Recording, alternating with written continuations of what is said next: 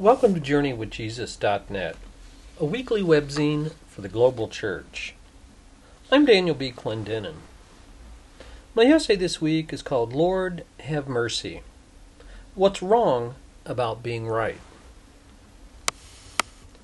Last summer, I read a book by Andrea Lyon called Angel of Death Row My Life as a Death Penalty Defense Lawyer. In 1995, the Chicago Tribune dubbed Lyon the Angel of Death Row for her 14 years of service in the Cook County Public Defender's Office, where she eventually became chief of the Homicide Task Force. In the book, Lyon describes herself as an unapologetic defender of accused killers, what she calls, quote, an archaeologist of social despair unearthing layer by layer my client's descent into criminal jeopardy. A defender of convicted killers? Yes, and as I read, I kept thinking how gospelly her story felt. Lyon introduces a dozen or so defendants who make up who make the robbers, evildoers, and adulterers of Luke 18:11 look like Boy Scouts. Killers like Lonnie Fields, who murdered a judge and an attorney in a courtroom before 27 witnesses, or Casey Anthony, who was accused of killing her own child. Lyon never romanticizes her clients, excuses their crimes, fudges the truth, or idealizes her work. But, uh, but as a defender of the unrighteous, whom the righteous love to hate, she believes that every person amounts to more than the worst thing he or she has ever done. She's argued more than 130 homicide cases. In 19 cases, she defended clients who were found guilty of capital murder, arguing that they should be spared the death penalty in favor of lesser punishment. She won all 19 cases. Lyon's story fits perfectly with Luke's parable of the Pharisee and the tax collector in chapter 18 9 to 14. By contrasting two characters as polar opposites, Jesus sets in bold relief two ways of being religious. One way is death dealing, the other way is life giving.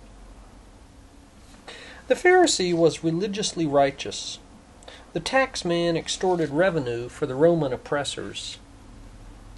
The religious expert was smug, sanctimonious, and confident. The outsider was anxious, insecure, and timid. The saint paraded to the temple, while we read how the sinner stood as a distance, as if his physical distance from the sacred temple expressed his spiritual alienation. The righteous man stood up, the sinful man looked down. In an act of shocking narcissism, the Pharisee prayed loudly about himself. The tax collector could barely pray at all. The Pharisee puffed out his chest in pride. The publican beat his breast in sorrow. As in so many Jesus stories that subvert conventional wisdom, the parable punchline culminates with a reversal. The respectable, reputable believer, so accomplished and competent, the one who had done everything right, was rejected. Whereas the secular sinner, disreputable, inadequate, incompetent, quote, went home justified before God. It's hard to imagine a more earnest, conscientious, religious person than the Pharisee. He prayed often, he fasted regularly, and he gave generously to help the needy. His spiritual regimen was stringent. But he made two tragic mistakes in his religious life one about himself, and one about other people, the combination of which is toxic to authentic spirituality. First, we read that the Pharisee looked down on everybody else. Contempt for others lurks in the human heart, bubbling up all too easily and frequently. I'm glad I don't have tattoos like that guy. Thank God I'm not as narrow minded as that conservative Republican. We imagine that in denigrating others that we validate ourselves, or that at least we'll compare favorably. To disparage criminals like those in Lyon's book might feel good, but that's a dark place that Jesus tells us to avoid. We harm people when we do this to them. And even worse, while imagining that we elevate ourselves, we harm our very own selves. In the Epistle of James, chapter 3, verse 2, we read that we all stumble in many ways. What we all need when we flounder and fail is not moral condescension, but human compassion. Not humiliation, but empathy. Not shame, but hope.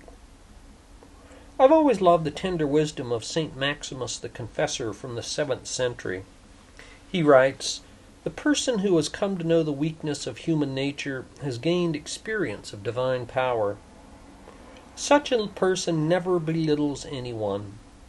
He knows that God is like a good and loving physician who heals with individual treatment each of those who are trying to make progress. The flip side of condescension toward others is the justification of yourself. This was the Pharisee's second mistake.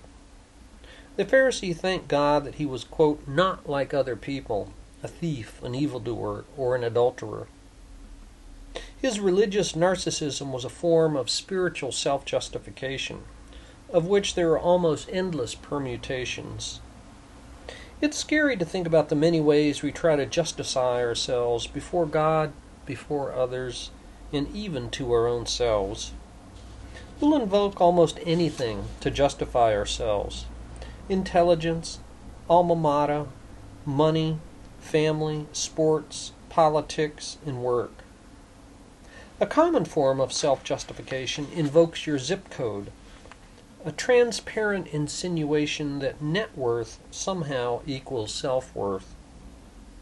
Ethical self justification assures me that, quote, I'm better than the next person. To a greater or lesser degree, I've tried these versions of self justification, and I can report they don't work. Society is relentless in demanding proofs and justifications from us, and it's easy to take the bait, especially if you're an accomplished person with lots of ammunition who can rise to the challenge. But we should listen to the fourth century desert saint John the Dwarf, who once observed we have put aside the easy burden, which is self accusation, and weighed ourselves down with the heavy burden, self justification. To live without self justification makes me feel vulnerable and naked.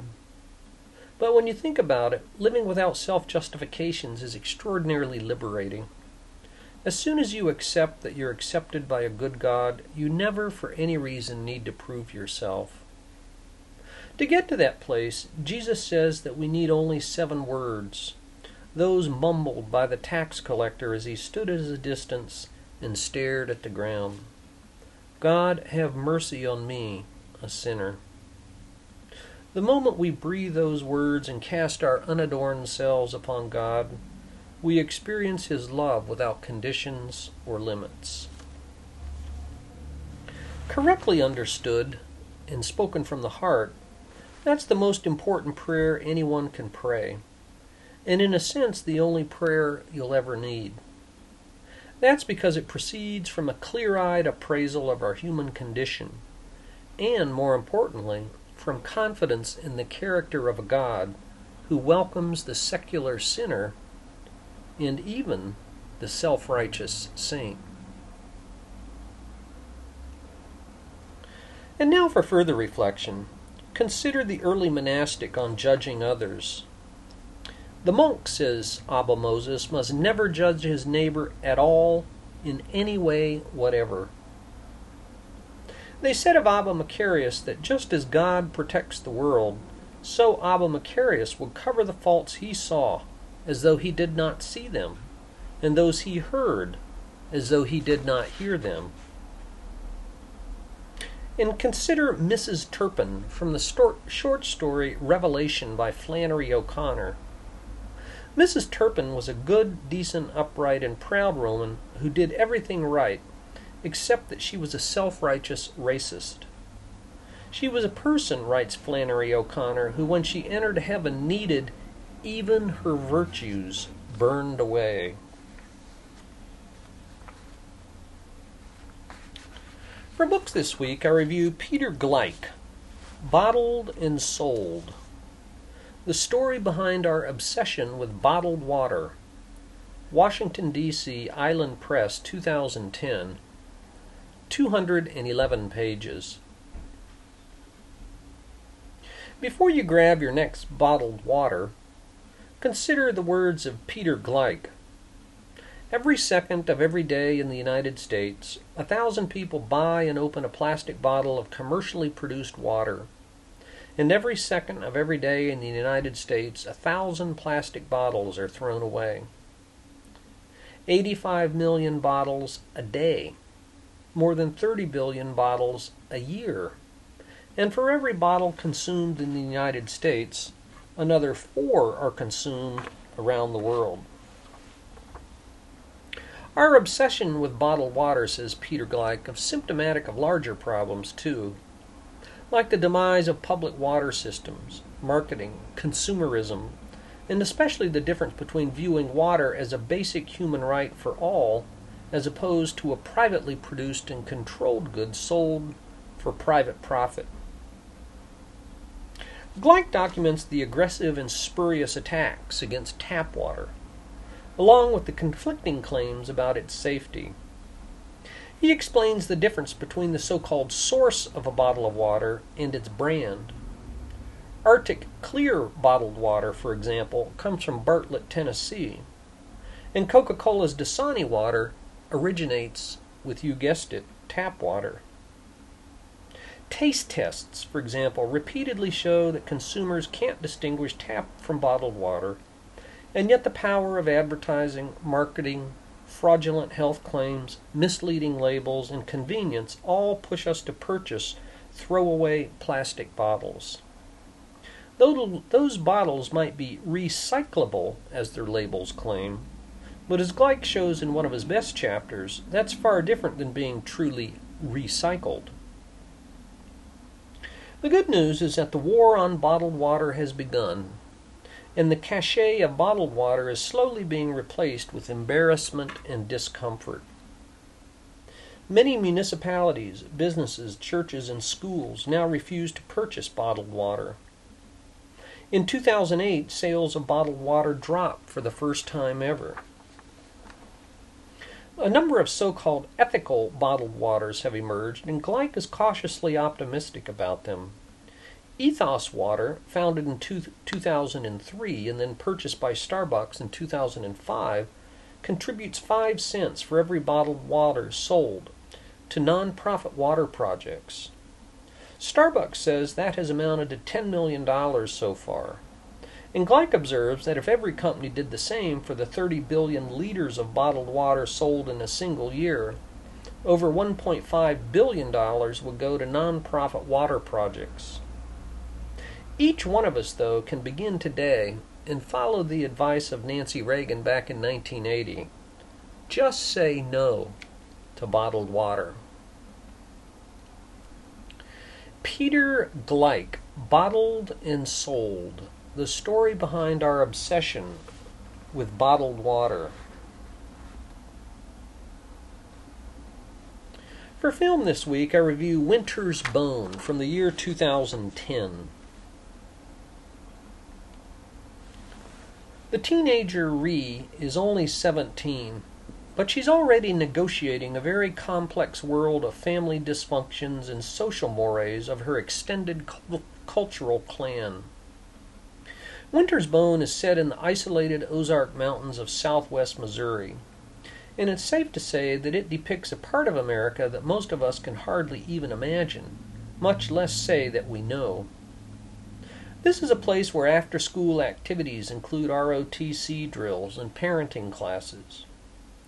Ree's drug dealer father left his wife and three kids, and then, unknown to them, used their dilapidated property as collateral for his bond payment. Ree's mother is a sullen and silent pill popper, while her two younger siblings depend upon her for everything. And so Ree is faced with a horrible choice to lose the only meager hope of life they have, the house, find and then betray her father to the law, or violate every cultural code of clan silence about drug dealing and so risk horrible retribution. The dialects, the scenes of backwoods and backwards families, the local ballads, and the remarkable performances not only by Jennifer Lawrence as Ree, but also by a dozen or so minor characters, many of them non professionals, all add up to a fantastic film that already has the Oscar buzz. Winter's Bone from the year 2010. And finally, for poetry this week, and in keeping with the parable of the Pharisee and the tax collector about being right, we've posted a poem called The Place Where We Are Right by Yehudi Amichai. Yehudi, uh, Yehudi, Yehuda Amichai lived from 1924 to the year 2000 and is considered by many people to be Israel's greatest modern poet. Again, the title of this short poem, The Place Where We Are Right. From the place where we are right, flowers will never grow in the spring. The place where we are right is hard and trampled like a yard.